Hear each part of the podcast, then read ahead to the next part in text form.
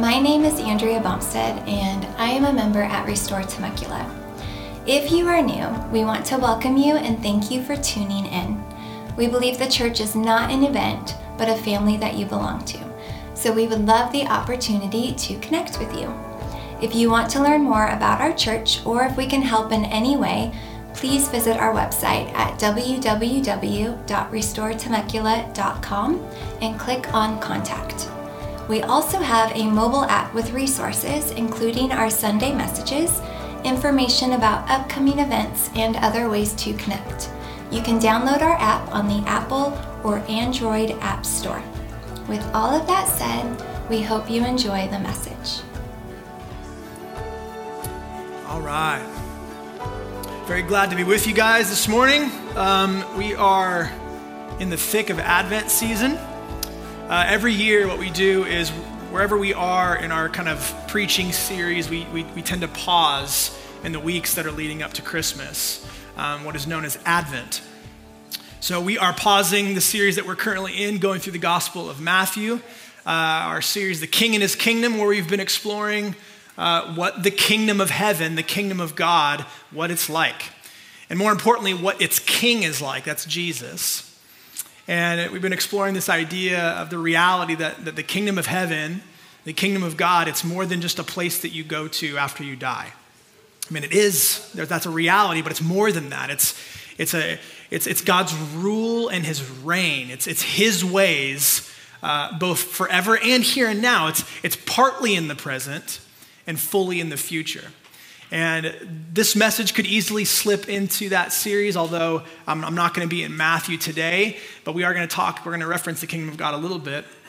Um, but we're going to pause that series for this, um, for our annual Advent series. Now, if you're not familiar with Advent, what Advent is, it's the season that refers to the, the, the weeks that lead up into Christmas, okay? And I'm sure that you know this, but Christmas is about what? Jesus, Jesus yes. I should have said who. Uh, Christmas is about Jesus, right?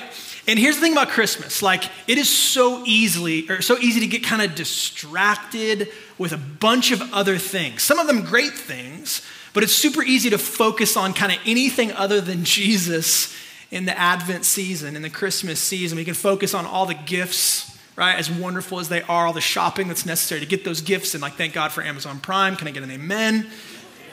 Yes. All the decorations, you know, all the lights, all the, the fun family traditions. Um, those are all really wonderful things. They really are, but hear me. There's so many things that we can focus on in this season, but none of them can produce the joy in you that focusing on Jesus can. Okay? Um, Christmas, uh, the Advent season can be a lot of fun, it can be exciting, but you know what? It's like, it can also be really stressful. There's all the things you have to do, all the things you have to prepare for, all the, like I said, all the gifts that you have to buy, right? So much to do in seemingly so little time. I think for many people, uh, the Christmas season actually can be really difficult for a multitude of reasons, right? Um, there's nothing like real like I feel like this season you can be confronted with um, just how much everything costs. Not just financially, but like for your time, right? Like it, co- it, se- it seems like all the expectations of Christmas and this season, it, it costs more than maybe you have. Um, it can be difficult for a lot of people because you know you're going to see certain family members at Christmas time. And it's like, great, let's just get together so we can fight about COVID or politics or whatever it is that divides you and your family, your extended family. Some of you, it's difficult because you know you're going to see people. For other people, for many people, it's really painful. It's painful because of the people you know you're not going to see. That, that they're not at the table anymore due to loss or strain in relationship or what have you. Friends, there's so many things that we can focus on in this season, but the only thing, the, the one thing that's capable of producing true joy in this season is focusing on Jesus. the love of God for you and for I and sending his son Jesus. Thankfully that's what Christmas is about, right? So we get we get to be people who get to shift our focus onto Jesus. Doesn't mean that we neglect those wonderful beautiful things. We get to enjoy those too, but we get to incorporate Jesus in those things, remaining in him, abiding in him, fixing our eyes on him, kind of how we talked about last week. Now, that word Advent, review for many of you, but do you know what it means? Okay, you didn't listen last week. That's fine. It's cool. I'll tell you again. What Advent means, it means coming. It, it, it's referring to the coming of the promised Messiah, the Savior, the Christ, right? So, this season of Advent, this season of, of, of, of Christians giving themselves over, over to kind of really three things. To celebration is the first thing like celebrating the reality that the greatest gift that's ever been given has actually been given is Jesus. It's the person of Jesus, the Christ, right? So during this season of Advent, Christians for a millennium have, have been celebrating this reality that God has given himself to us. Pause for just a second. If that ever becomes boring, something's wrong. The greatest gift that's ever been given has been given to you. God Almighty in the flesh. The most glorious, the most beautiful, the most amazing, the most wonderful. So, Christians, we, celebrate this uh, during the Advent season. Christians also reflect during Advent, right? We reflect on the beautiful reality that God in Christ, the Savior, the Messiah, has come into the world to redeem and to save and to heal and to do all these beautiful things to bring more of His kingdom, right?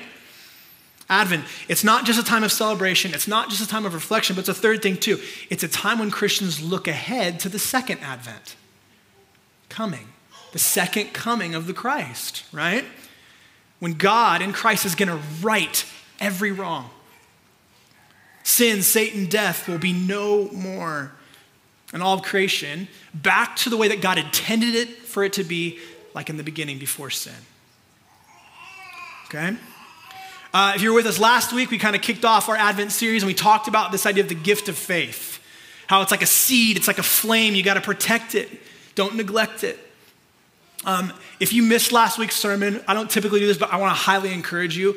Uh, the podcast or wherever uh, the website has it available to you, I want to encourage you, check out last week's sermon because it's, I feel like it's a word for our church in this season that we're in. Not just the Advent season, but I feel like it's a word for our church. I feel like God put it on my heart for like months. I've been stewing over this, and I think it's an important one. So check that out. Last week we talked about the gift of faith. Now, for the next two weeks, we're going to have two more messages, and this one and the following Sunday in our Advent series. And what we're going to do in these next two messages is we're going to look at ad- the advent of Jesus from two different perspectives okay? We're going to look at it today from the perspective of Jesus' mother, Mary. And the next Sunday, we're going to look at the advent of Jesus from the perspective of his stepfather, his earthly father, Joseph. So this morning, we're looking at it from Mary's perspective. Go ahead and grab your Bible. Bible, we're going to be in Luke chapter 1. Luke chapter 1. You can flip there. If you don't have a Bible for whatever reason, I'll be in the Christian Standard Bible translation. If you don't have a Bible, no sweat. The words will be on the screen for you. Um, yes. Luke chapter 1. While you're flipping there, I want to pray for us. I'm feeling really uneasy in my spirit this morning. Um, I don't typically feel this way, but I can't shake it. So I just need, to, I want to pray because I feel like God wants to do something. And um, I don't want my flesh to get in the way. I really want, I really want what God has for us. Okay, so let's, let's pray together. Um, Father, just so aware of your kindness on us, but also so uh, keenly aware that there is opposition to your kingdom advancing. And so, Holy Spirit, I invite you and I ask you to protect us this morning. And pray that you would um, help us to see Jesus clearly. I pray and ask you to minimize distractions. I get a sense I'm not the only one who's uneasy this morning. But I also know that the power of your love and your presence with us it transcends it all. So, God, help us.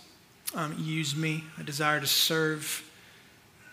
Uh, we look to you now, God, and we're grateful for your grace. And all God's people said, Amen. Okay, so Luke chapter 1, we're going to read verses 26 through 38. Now, remember, whose perspective are we tuning into this morning? Mary, absolutely. Okay, let's roll. Verse 26. In the sixth month, the angel Gabriel was sent by God to a town in Galilee called Nazareth, to a virgin engaged to a man named Joseph of the house of David. That just means they're the descendants of David. The virgin's name was Mary. Verse 28. And the angel came to her and said, Greetings, favored woman, the Lord is with you. But she was deeply troubled by this statement, wondering what kind of greeting this could be. Then the angel told her, Do not be afraid, Mary, for you have found favor with God. Everybody say, Favor with God. Verse 31 Now listen, you will conceive and give birth to a son, and you will name him Jesus. He will be great and, will be called the Son of the Most High. And the Lord God will give him the throne of his father David. Father just kind of means like great, great, great grandfather, ancestor. Verse 33 He will reign over the house of Jacob, that's Israel, forever, and his kingdom will have no end.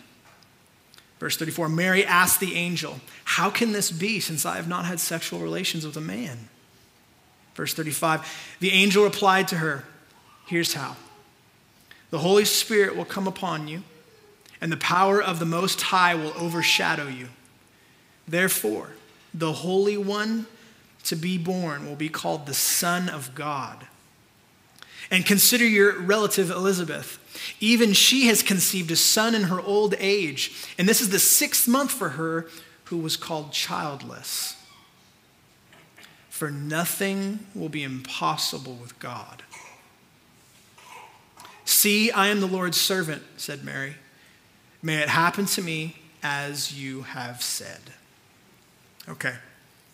There's a lot here. What I want to do is I want to just kind of focus in on uh, two things that the advent of Jesus teaches us from Mary's perspective. There's more than two, but I'm going to focus in on two. Okay, the first one here is the favor of God.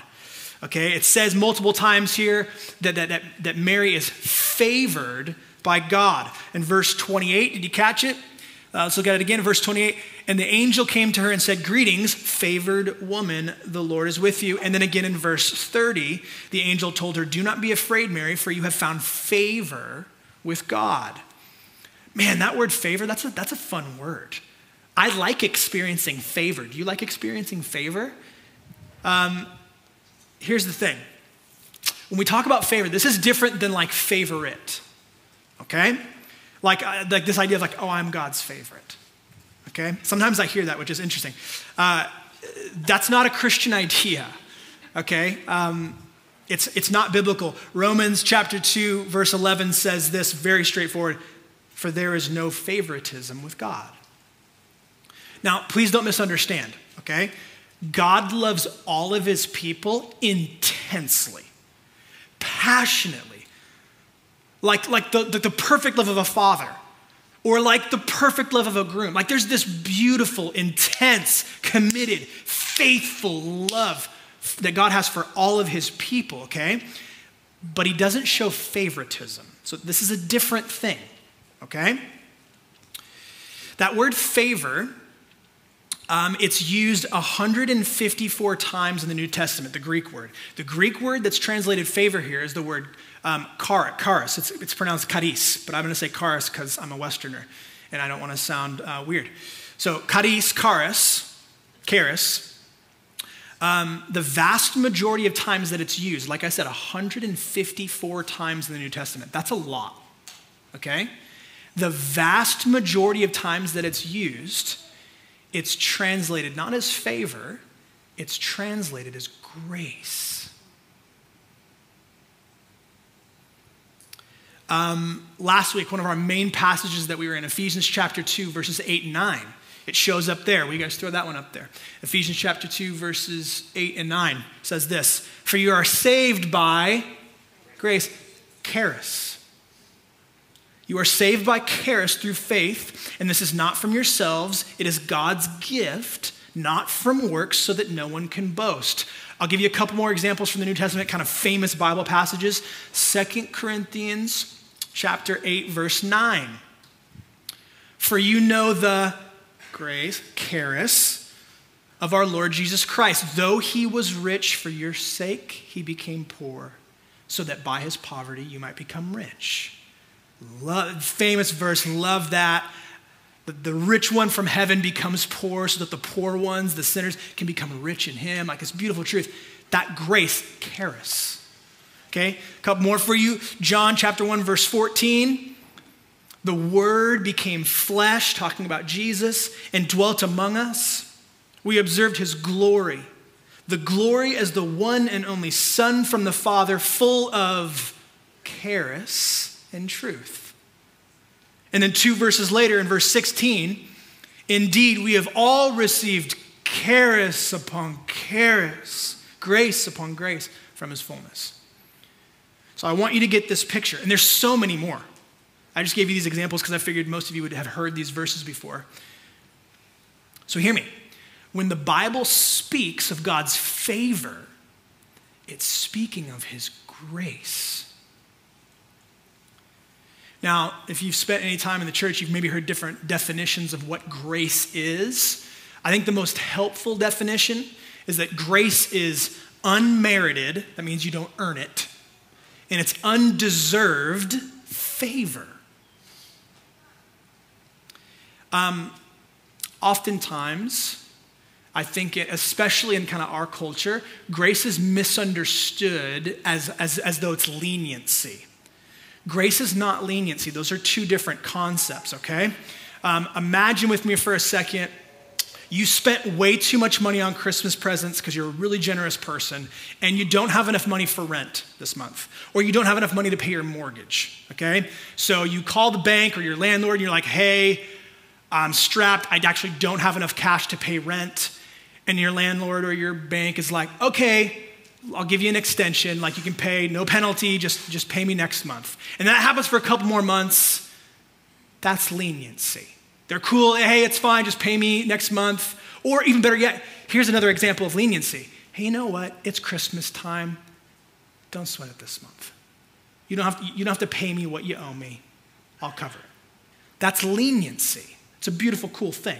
Grace is different than leniency. Grace is, hey, I know you're three months back on your payments.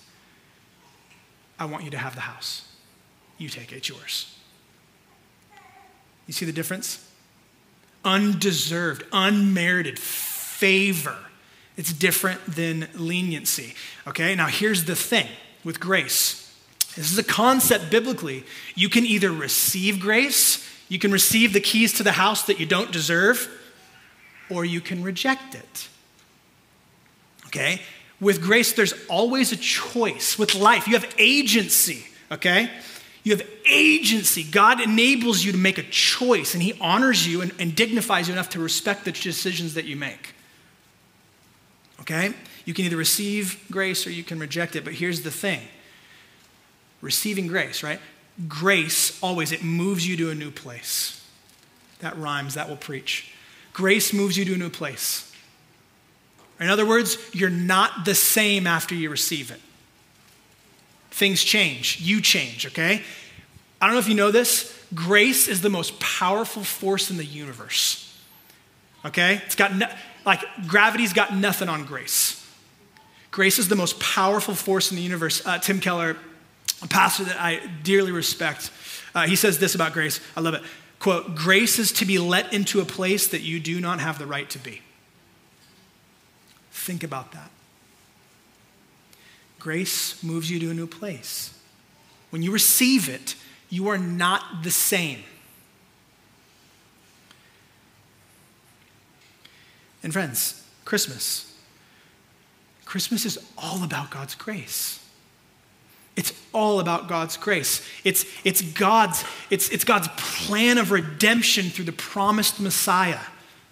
Right? God creates the world. Everything's perfect and wonderful and beautiful. God, he, he's relationship with God's relationship with, or man's relationship with God is, is perfect. Man's relationship with each other and all of creation is perfect. And then sin happens, and God's relationship with man is now severed, and man's relationship with man is now severed, and man's relationship with creation is now severed. And there's this, everything's jacked up. But God's plan to redeem creation, and especially man, his relationship with man, how? Through the promised Savior. Early on in Genesis, it speaks of, of the one who would crush the serpent's head, right? God's plan of redemption through the promised Messiah. What is that? It's moving, right? If you receive grace, you move to a new place. Like it's the moving of sinners to a new place. From enemies who rebel and reject and resist to family to sons and daughters, beloved children. And hear me, as beautiful and as glorious, that glorious as that is, I, I love it. There's more. There's more. It was God's grace that invited Mary into that mission uh, uh, of, of redeeming and saving. How? By delivering Jesus into the world through her. So, so, so God is inviting Mary into this huge redemptive story, God's mission to redeem all things. You with me? Like, think about that for a second. This is like huge scale. How? By delivering Jesus to the world.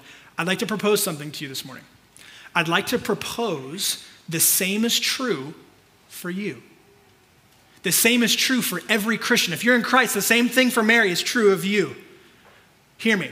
In Ephesians chapter 1, in, uh, in 1 Corinthians chapter 12, the church is likened to the body of Christ. Think about the implications for a second. The body of Christ. Do you know what that means? That means that today, Jesus is manifested on the earth through who? Through the people filled with his spirit, i.e., the church. The hands and the feet, the body of Christ. Christ manifested on the earth through his church. Okay? Uh, check this out Galatians 2.20. I love, this is one of my favorite verses in all scripture. The Apostle Paul writing says this uh, this idea of Jesus being manifested through his people filled with the Spirit. Verse 20 I have been crucified with Christ, and I no longer live, get this, but Christ lives in me. The life I now live in the body, I live by faith in the Son of God who loved me and gave himself for me. So, so Paul's like, dude, it ain't me anymore. It's not me anymore. It's Christ in me and Christ through me. You get the picture? What does that sound like? Does that resemble a, a pregnant mama giving birth? Christ in me and Christ through me. So, friends, hear me. If you're a Christian in the room, God has given you a similar grace, a similar favor, a similar charis that He gave Mary to deliver Jesus to the world. Like, can you think of a can you think of a more amazing purpose than that? Like, or maybe a higher purpose than that? I can't think of one. If you can think of one, please let me know. Like, do you realize, like, if you're in Christ, do you realize how much purpose is on your life? I feel like this keeps coming up with me. I feel like I keep coming to, you. do you guys realize how much purpose is on your life? But I think I keep feeling this burden because I don't think we get it. Do you realize how much purpose is on you? like how much dignity your life has God given dignity. And I don't mean just in like the big things, like even the small things, so. Like, absolutely, your job, your career, tons of purpose, totally, right? Your school, absolutely, so much purpose. Like the big things you give yourselves over to your marriage, your singleness, so much purpose, right? Your parenting or your being parented, like all of it. There's so much purpose. But like even the small, seemingly like less significant things, like the conversations that you have, like the day to day interactions. Hear me. Your hidden life, the, the, the life that nobody really sees. All of it, friends, so much purpose. Please hear me. There is a favor, there is a grace, there is a charis on the life of the Christian to deliver Jesus to the world. I cannot think of a higher purpose than that. You're important. Not because I say so, but because the highest authority in all of the universe says so. Um, I have been present for the birth of two babies, like present in the room. I've never seen something more amazing, miraculous, and terrifying at the same time. Okay? If you've been in the room, you know what I'm talking about. I don't know how you walk in that room and walk out thinking that there's not this incredible designer, creator of all things. Like, how did that just happen? That was spectacular, but I don't know if I'll ever be the same person I was when I was when I walked in that room. I was there for both birth. I have two daughters. I was there for both their births, and I, will never forget. Um, with our first daughter, Amelia, uh, our birth. We, we, had like a birth plan. How many of you moms had a birth plan? Uh, yeah, our birth plan was destroyed. Okay? And so we had to like rush into the hospital, and there's all these things, and they, um, they hooked Ebony up to all these like different machines, and they had the monitors, you know, with the, the stuff. Um, Robbie helped me out, all the stuff, you know, like the connections, the stuff. Thanks, dude. Um, I'm a highly learned individual.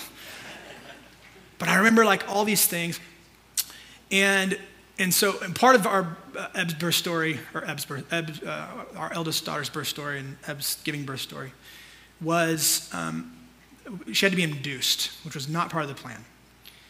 And so for her, her like contractions went from like zero to like gnarly, like really fast. And it was, it was, it was intense, man. And I remember they had one of the monitors was monitoring the contractions, i.e., the pain.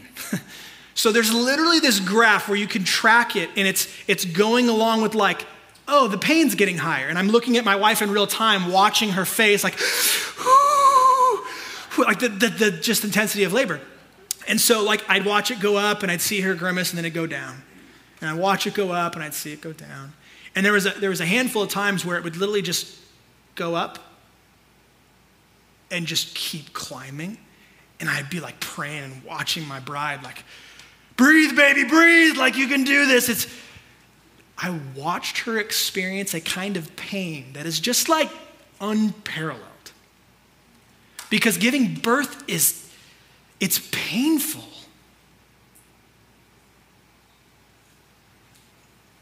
Do not be afraid, Mary, for you have found grace, favor, charis with God. You will conceive and give birth Friends, sometimes charis hurts. Sometimes grace hurts. Sometimes God's favor on your life hurts. And hear me, for Mary, it's not just the pain of childbirth, as intense as that is. She's going to give birth, hear me, as an unmarried virgin. Let me read you a quote here. Uh, one Bible scholar says this quote, in Jewish practice, girls were usually engaged at the age of 12 or 13 and married at the end of a one year betrothal period. That's like an engagement, like being engaged. The betrothal, their betrothal, that's the engagement, arranged by the parents was a more binding legal arrangement than a modern engagement. Listen to this. Only death or divorce could sever the contract of the engagement, right? And the couple could be referred to as husband and wife. So they're just engaged, but they're husband and wife. If her betrothed husband died, the girl would be considered a widow. The couple did not live together or have sexual relations during the betrothal period. Listen to this. During that year, the girl was to prove her faithfulness and purity, and the boy was to prepare a home for his bride to be. When the year was up, there was a seven day wedding feast. They know how to party, okay? After which the couple began their life together as husband and wife. Only then was the marriage consummated. End quote. Okay? Hear me. Mary is a virgin from a very small town. All right? So you add to the pain of childbirth, add to that the social ridicule of being pregnant and unmarried in a small town where everybody knows everybody.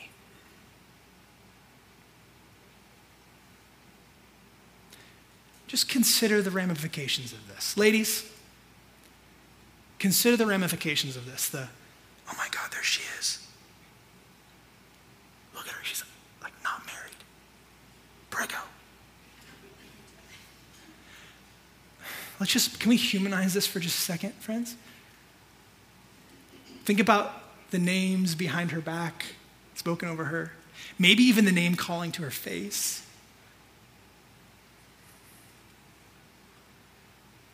Some of you know what that feels like. Friends, just because it's painful doesn't mean it's not grace. Just because it's painful doesn't mean it's not favor. Um, I'm going to be real with you for a second. I love being a pastor. I never in a million years thought that my life would look this way. This wasn't like my big, great idea. This wasn't my plan. My plan. Um, I was raised to have a five year plan. Pops, love you for that. Uh, but I was raised to have a five year plan. This never, this was never part of the, the plan. Um, but God, in His kindness, has, has uh, hijacked my, and invaded my life in the most unbelievable ways. I never, I never saw this coming, but I'm, I, am i am thankful. Like, I'm, I can see, like, genuinely, all arrogance aside, I can see how God's wired me for this. I can see how he's built me and my wife for this. Like, it's just, it's, it's a reality. Like, this isn't my doing. This is not my gig. This is something that God's done. And, and I, I love being a pastor because I can see how I'm wired for it. But if I'm, if I, like, being totally honest with you, some of the most painful experiences of my life have been a result of pastoring people. But, friends, just because it's painful doesn't mean it's not grace. Doesn't mean it's not favor, charis. And hear me, the same's true for you. The same's true in your life. Like there are painful areas in your life that are actually God's grace on your life. You just don't recognize it. Sometimes grace hurts. All right, my next point. Nothing is impossible with God. Let's recap really quick. so you have Gabriel, the angel. He shows up to Mary, right? He's like, You are a favored woman. Get ready, right? You're going to give birth to the Son of God. You're going to birth the Son of God into the world. And Mary's like, How? I'm, I'm an unmarried virgin. How? That's not actually possible. Like, uh, let's look back at it really quick. Verse 31. I'll be quick. Gabriel, right? He replies to her because she's like, How's this going to happen, man? The Holy Spirit will come upon you, and the power of the Most High will overshadow you. Therefore, the Holy One to be born will be called the Son of God. And consider your relative Elizabeth. Even she has conceived a son in her old age, and this is the sixth month for her, for who? For her who is called childless. There it is, verse 37. For nothing will be impossible with God. Okay? Really quickly, Bible trivia. Anybody remember who Elizabeth is? John the Baptist's mom, great job. John the Baptist's mom, you guys are with me. Uh, so she's barren. She's, she's old in age, right? She's barren. It was impossible for her to give birth. But the angel's like, hey, that, that, you think that's impossible? She's six months pregnant right now. I don't know if you know that, Mary. Nothing will be impossible with God. In other words, hear me God can do anything. Think about that for a moment. God can do anything. Nothing's impossible. God can do anything. Some of you, you need to be reminded of that this morning. God can do anything. Um, there's health battles in the church right now. Hear me. God can do anything. Uh, some of you, it's not you that's battling health, it's a loved one. Hear me. God can do anything. For some of you, there's people in your life that you've been praying for for a long time. God, save them. Fill them with your spirit. Rescue them from their sin. Show them the reality of your grace and your love and your mercy for them. Bring them into your family. Salvation. Listen to me. God can do anything. Amen. God can do anything. Like nobody's too far gone. I'm a walking example of this. God can do anything. Some of you, um, there's like God assignments on your life, right? You parents in the room, this is impossible, okay? Raising these kids in the faith, in a culture that's trying to destroy them, this feels impossible. God can do anything, man. Some of you, uh, ministry, uh, gospel community leaders, um, those of you guys that, uh, that see the intentionality of you living your life as a missionary for the Lord in whatever context you're in, whatever it is, like your, your God given uh, participation in the ministry, like it feels impossible. God can do anything. Your business, all the challenges, God can do anything. I was praying, I was like, God, is there anything else with this one? And I feel like he said addiction. Just statistically, there are addictions in the room, okay? God can do anything. Some, some wonderful friends, I'm literally watching them by the power of the Spirit of God in them put addiction to death. Like it no longer defines them. They're living differently, not because of their willpower. And maybe for you, it's not like the scandalous addictions, you know? Maybe it's just the dopamine hit, man. Maybe it's just this thing. I, I gotta have the dopamine hit. I wake up in the morning, I gotta, I gotta unlock my iPhone. Not the day, I just, I have to, I need that quick little dopamine hit. Maybe it's something unscandalous like that. To where you don't even realize it, and your life is oriented around the dopamine hit that your brain, from your brain that your phone gives you. Like, think about that. Uh, this is a, this is a, a total drift, but I'm going to say it anyway. I was reading this study where there's people way smarter than, than, than you or me talking about how cell phones are going to be likened to cigarettes. We look back and go, how in the world did we let, like, we encouraged all these people to smoke a pack or two a day? Like, doctors were on TV, TV being like, Camel is the best, you know, cigarette for your. And we look back at it and we laugh, we giggle, we go, there's a, and they're like, no, no, no, you don't understand. Like, we're giving 12 year olds iPhones. And they just, I, I like, I, I'm not, I'm, I'm not trying to be a jerk. If you've, I'm not, if you've given your kid a phone, I'm not telling you you're a bad parent. Like, technology in and of itself isn't evil. That's what we do with it, okay? So hear me. You can have something good be abused. Maybe it's not just the scandalous addictions, friends. There's, there's way more going on. Hear me. What am I saying? God can do anything. Nothing's impossible for him, okay? God can do anything. Why? Because grace is the most powerful force in the universe. My question for us, my question for me this week was like, do we live as though that's true? Do we live as though nothing's impossible for him? The challenge that you face, honestly, the addictions maybe in your life, the brokenness of your past, the brokenness of your present, do we live in such a way that we actually believe that God can do slash redeem anything? Nothing's too far gone. Here's the thing Mary did.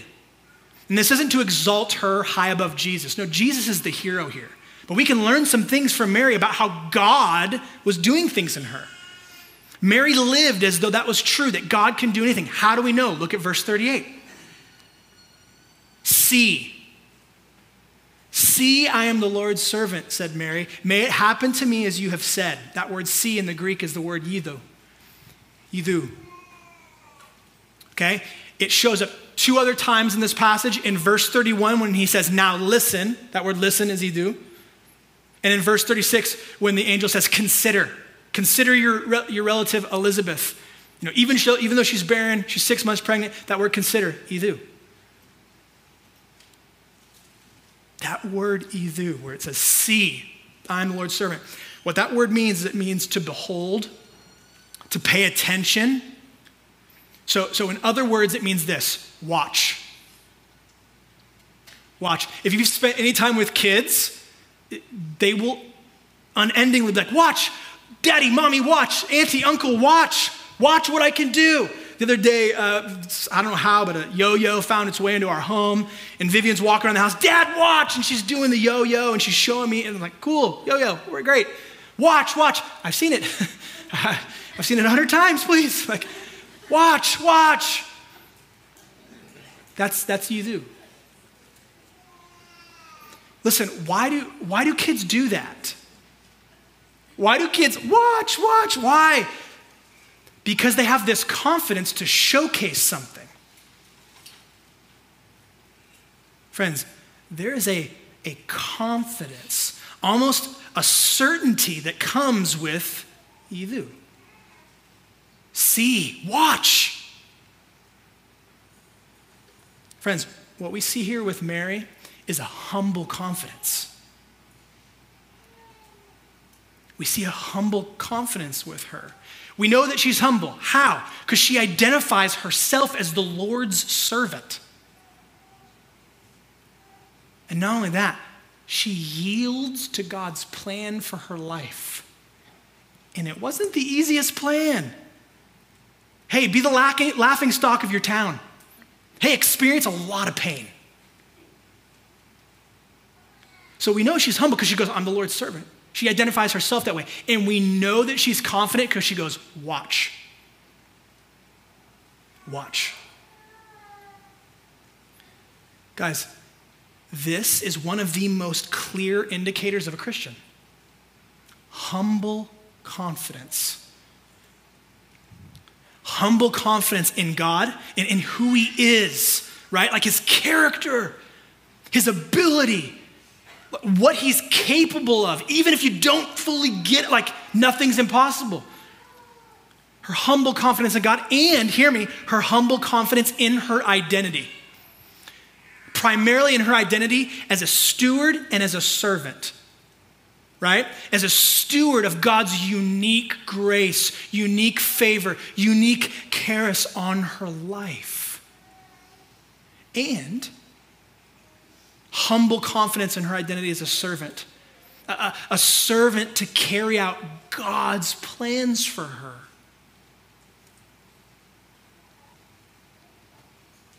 I felt convicted by that this week. What about you? Is your life would you, would you say, just you, not somebody else's opinion, would you say your life is characterized by, by humble confidence, both in God and in who He's made you to be?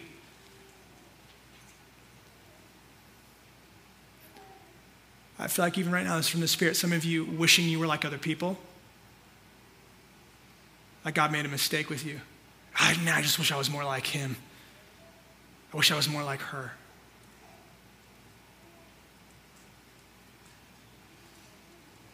What about you? Is your life characterized by, by humble confidence, both in God and who He's made you to be? Is your life characterized um, by, by yielding to God's plan for your life or by forging your own? Sort of that like American willpower thing, you know?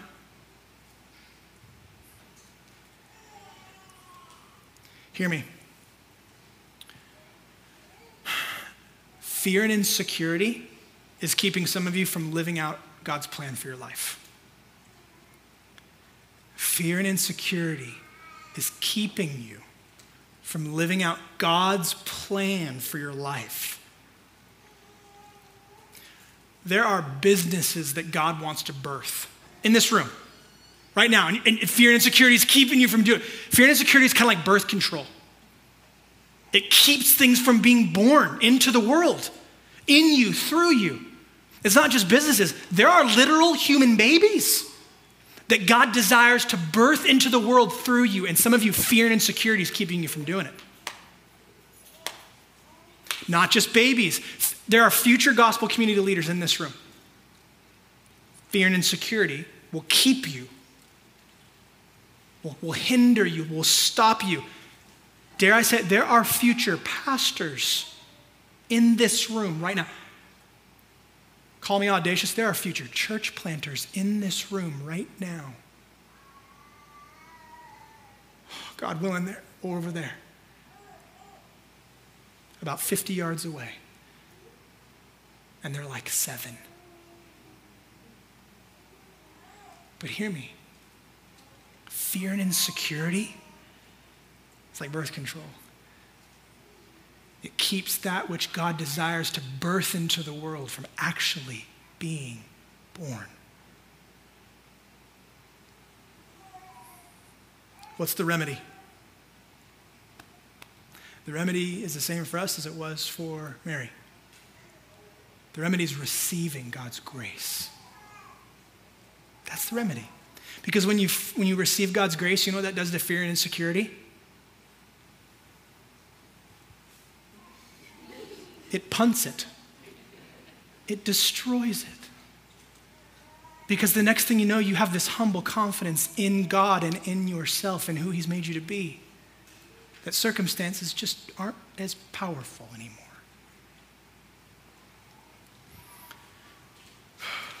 Okay, I'm going to close with this. I'll call the band up. If you're on the prayer team, would you maybe start to make your way to the side of the room?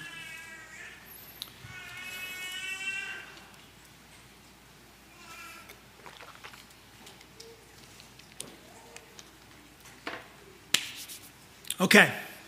Advent, Jesus, Christmas, God's grace, His favor, His charis, all these things, right? The advent of Jesus is something that people have been pondering for thousands of years, friends. I'm not a begin to stand up to you, stand up in front of you today and be like, hey, this is this is what Advent teaches. This is a handful of things. There's so much more here.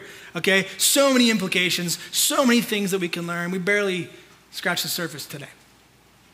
But I want to put these, these truths that I believe that we are learning from Mary's perspective. If you're a Christian, God has, has given you a similar charis, a similar grace, a similar favor that He gave Mary. And what is that? To deliver Jesus to the world. Okay?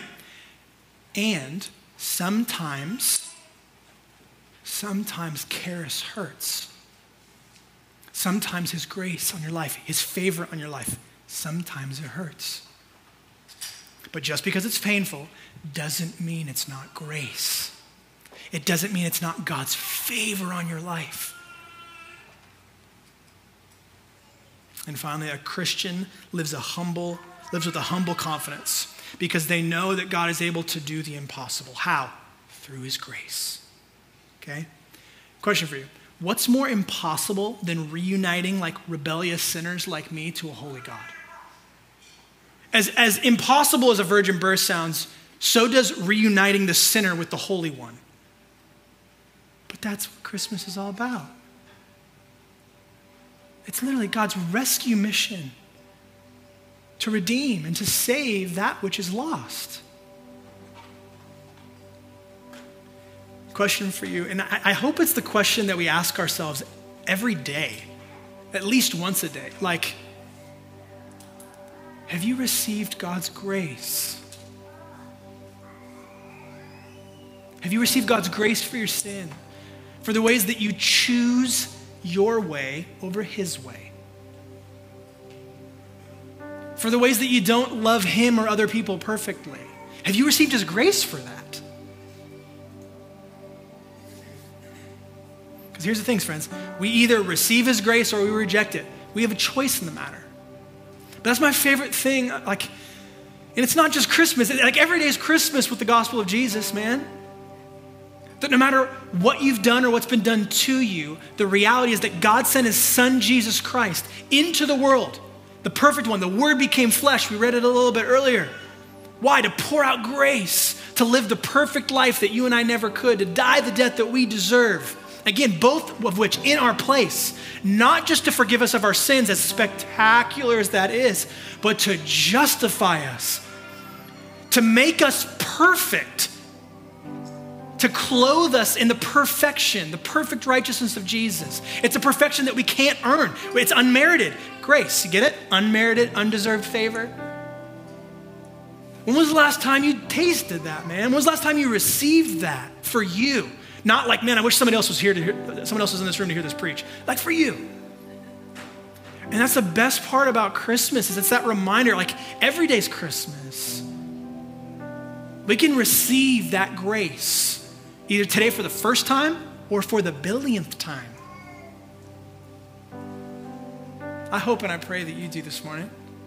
I hope that, that, this Advent season like awakens a, a deeper faith in you. It's like I get to receive the grace of God. Without measure, He gives it. Not just for you, but for the people around you. Friends, God has a plan for your life. So cliche, right? So God's got a plan for your life. Hear me. God's got a plan for your life, but it requires you receiving His grace. That might offend you. It is offensive. It means you need it. It means you need Him. It means your sin's actually like pretty bad, but His love for you is greater. All right, I want to leave you I want to leave you with a quote. Darrell Bock says this in his commentary quote, Mary reflects the person whom God unexpectedly chooses to use. She brings no outstanding credentials to the task and lives on the edge of the nation. That means she's from nowhere. She's from the middle of nowhere, like Temecula. She brings nothing on her resume other than her availability and willingness to serve. But those characteristics are the most basic ones anyone can offer God. So he puts her use in his plan, taking her through a process for which she has had no training or preparation. He simply promises to be with her in the journey. And listen to this and she responds by being willing to go on the ride. Mary, in humble confidence, says yes. Yes, Lord. Do you realize the power of those two words? Yes, Lord. Humble confidence. My question for us is this What if this Christmas season, what if this Christmas season, by the grace of God, you and I did the same thing? Yes, Lord. Let me pray for us.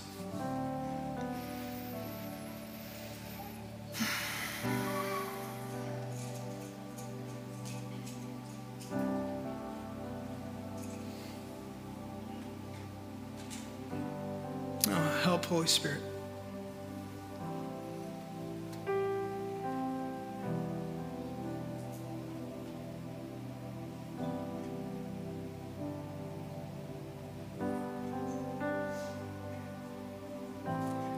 Father, thank you that your grace moves us to a new place. Thank you that when we receive it, we are not the same. Your grace is like a tractor beam, Jesus, pulling us close to you, pulling us closer to heaven, closer to home, closer to the place and the reality we were created for you. I pray for every heart in the room. I pray that all of us, through faith, would, would receive your grace. And it would change us, it would empower us to either get back on track to your plan and your purpose for our life or to start. God, the story that you are writing, the story that you have written, is the most spectacular story. It's the story that only you can write, it's a story that only you can carry out. And so that's my prayer that nothing and no one would thwart the story that you have written the story of grace, the story of redemption, the story of renewal. And that even though we don't see the entire story right now, the day is coming when we will. Oh, the glory. Oh, the glory of God's story. So I pray for a fresh outpouring of grace on each of us. Thank you, Jesus. We love you. Amen. All right, friends, will you stand if you're able?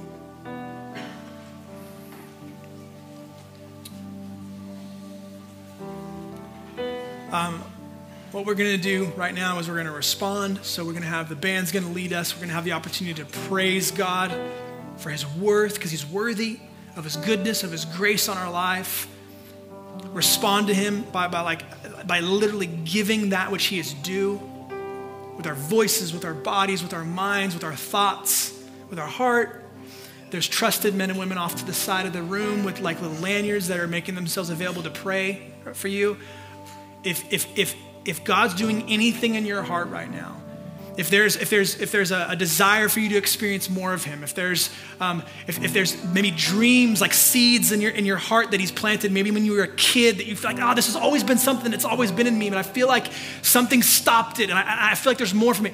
Let, let people pray over you. When God plants seeds, His desire is ultimately for the harvest to come. The harvest is His kingdom. I wasn't joking when I, I wasn't being like hyperbolic when I was like, there are businesses that God wants to birth. There are babies that God wants to birth. There are, there are future leaders and pastors and church planters. God's got a plan for your life. If you feel that stirring in you, or if you just have a desire, God, I want to, I want to, I want to walk in step. I want to walk in faith. I want to experience and receive your grace so that I'm empowered to walk into whatever you have for me. Receive prayer. Um, you can go at any time, okay? What we're going to pray praise, we're going to respond now corporately. And then, I don't know, in 15 minutes or so, uh, JB is going to come up and, and shepherd us and close us, okay? Love you guys very much. Enjoy him. We thank you, Father, that you are that you are great.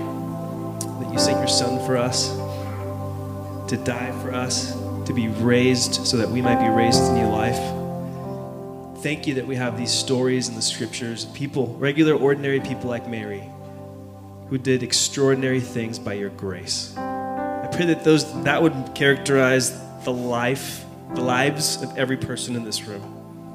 Ordinary people doing extraordinary things through your extravagant grace. May it be so. God, we love you and we thank you. Should we pray? Amen. You guys can grab a seat. I'm going to go ahead and close us out.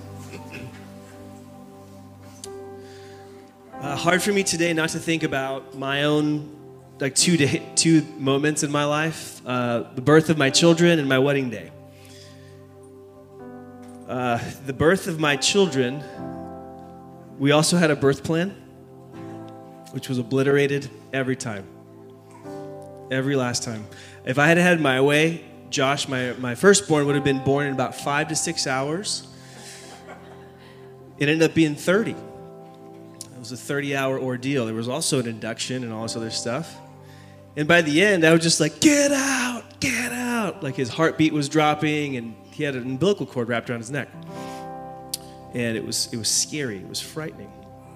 our wedding day wasn't quite as scary in the same way. On our wedding day, uh, I'm walking down the aisle with, with my, my new bride, Heather, and we're walking back to sign our paperwork. We're excited, and then someone looks at me and says, The food's not here. It was, there's a, an accident on the 15 freeway. No enchiladas, bro. It's like, oh, you know, where can we get 10,000 McNuggets? I don't think it's be possible. So my, my point in saying that is just I have my plans. Sometimes God has a different plan. I have my plans, but He may have a different plan. And sometimes grace hurts. But there was something beautiful birthed. In, in the, in the um, example of, of my wife, uh, we have a family now, literally births children. Children who are learning about Jesus every day, who are going to have a different life than I even grew up into. Maybe a future church planter, or I don't know. But grace hurts. And so I just want to ask one question. Is there room? Actually, I want to ask two. This is the first one. Is there room for God to disrupt your plans? I have my plans, but He may have a different plan. Is there room for God to disrupt your plans? I was thinking about this. We're in like the middle of, I don't know, is this a recession? Potentially? Pen there. Does He have room to disrupt your financial plans? Does He have room to disrupt your political plans? Does He have room to disrupt fill in the blank? Sometimes grace hurts. And I want to ask a second question, a follow up question to that. How would you fill in the blank here? Did you ever remember going to school and it was like fill in the blank? So I'm going to start a sentence and then you fill it in. Ready? I'll never be able to do that. Dot, dot, dot. What is that? I'll never be able to, dot, dot, dot. Because that for you is what is impossible, right? And the message today was nothing is impossible for God. So for you, fill that in. I'll never be able to, dot, dot, dot. That is where God wants to work in your life. For you, it might be, I'll never be able to forgive. For you, it might be, I'll never be able to ask for forgiveness. I'll never be able to pray for that president. I'll never be able to change. I'll never be able to confess. I'll never be able to bring into the light the darkness that is within me. I'll never be able to fast. I'll never be able to enter into a season of healing, either physically, emotionally, spiritually. I could go on and on and on. What is that for you? What do you struggle to believe? Friends, I want to let you know that this is likely where God wants to work today. So I want to invite you. We have five or six minutes left. If anything that Tom said or that I'm saying is resonating with you, go get prayer. There's trusted men and women who would love to pray for you. Another opportunity as well for you, if you're in a gospel community, again, gospel communities are groups of men and women and young people following Jesus. You can bring this to your GC too. This isn't just limited to Sundays to receive prayer. Because ultimately, I feel like my job is always this I want to help you identify what's getting in the way of you experiencing the fullness of Jesus in your life. That's why I ask these questions. It's for nothing else. Other than I and we want all that God has for you, for you to receive it, and for nothing to get in the way. So, sometimes grace hurts. Put that in your back pocket. Thank you for that. But it's always good. Father, thank you. Thank you that you sent your son and that even the, the sending of your son was disruptive. You disrupted Mary's plans. And I love her response. May it be done to me according to your word. Father, would you instill that in us as a community? That we're the kind of people who allow you to disrupt our plans. And who admit when we feel like there are things that are impossible even for you to do, but that we would respond with receiving your kingdom and your love and your life and your grace so that we could change. Father, would you birth new things today? Birthing is messy. Would you birth something new in each of us today? We love you. We thank you. In your name, amen. If you uh, have kids in kids ministry, we, we always kindly ask that you go please pick them up at noon, so in a few minutes. But there's still time if you'd like to go get prayer to do that. Enjoy your Sunday.